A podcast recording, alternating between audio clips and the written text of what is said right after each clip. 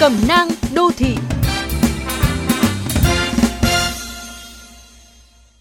Ngay sau khi Bộ Thông tin và Truyền thông có văn bản đề nghị Bộ Y tế không công bố thông tin chi tiết về lịch trình đi lại tiếp xúc của các ca mắc covid mười chín, dư luận lập tức chia hai phe.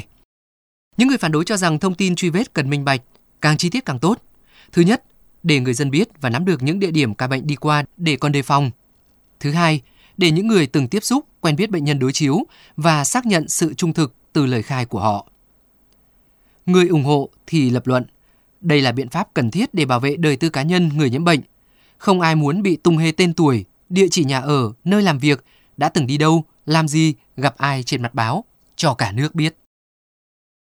Thực tế, bên nào cũng có lý. Tuy nhiên, nhìn ở góc độ chống dịch, việc không tiết lộ chi tiết toàn bộ lời khai sẽ mang lại nhiều lợi ích hơn.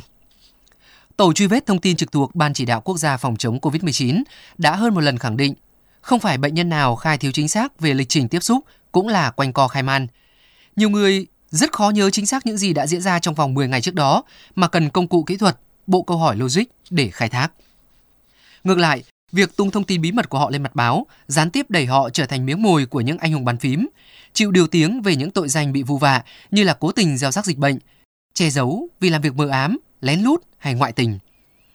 Nỗi sợ bị phán xét, hạ nhục có thể khiến cho người bệnh lảng tránh và không dám công khai lịch sử dịch tễ, gây khó khăn cho công tác truy vết. Người dân chỉ cần quan tâm các địa điểm được đề cập trong thông báo khẩn của lực lượng chức năng, bởi đó sẽ là những nơi thực sự có nguy cơ phát sinh dịch bệnh. Mọi thông tin khác của người bệnh chỉ làm rối thêm tình hình. Có lẽ bảo vệ thay vì công kích, khuyến khích thay vì hăm dọa, động viên thay vì moi móc sẽ là chìa khóa để hé mở sự thật. Lòng bao dung và sự đồng cảm cũng là một liều thuốc tinh thần cho những bệnh nhân covid mười chín vào lúc này.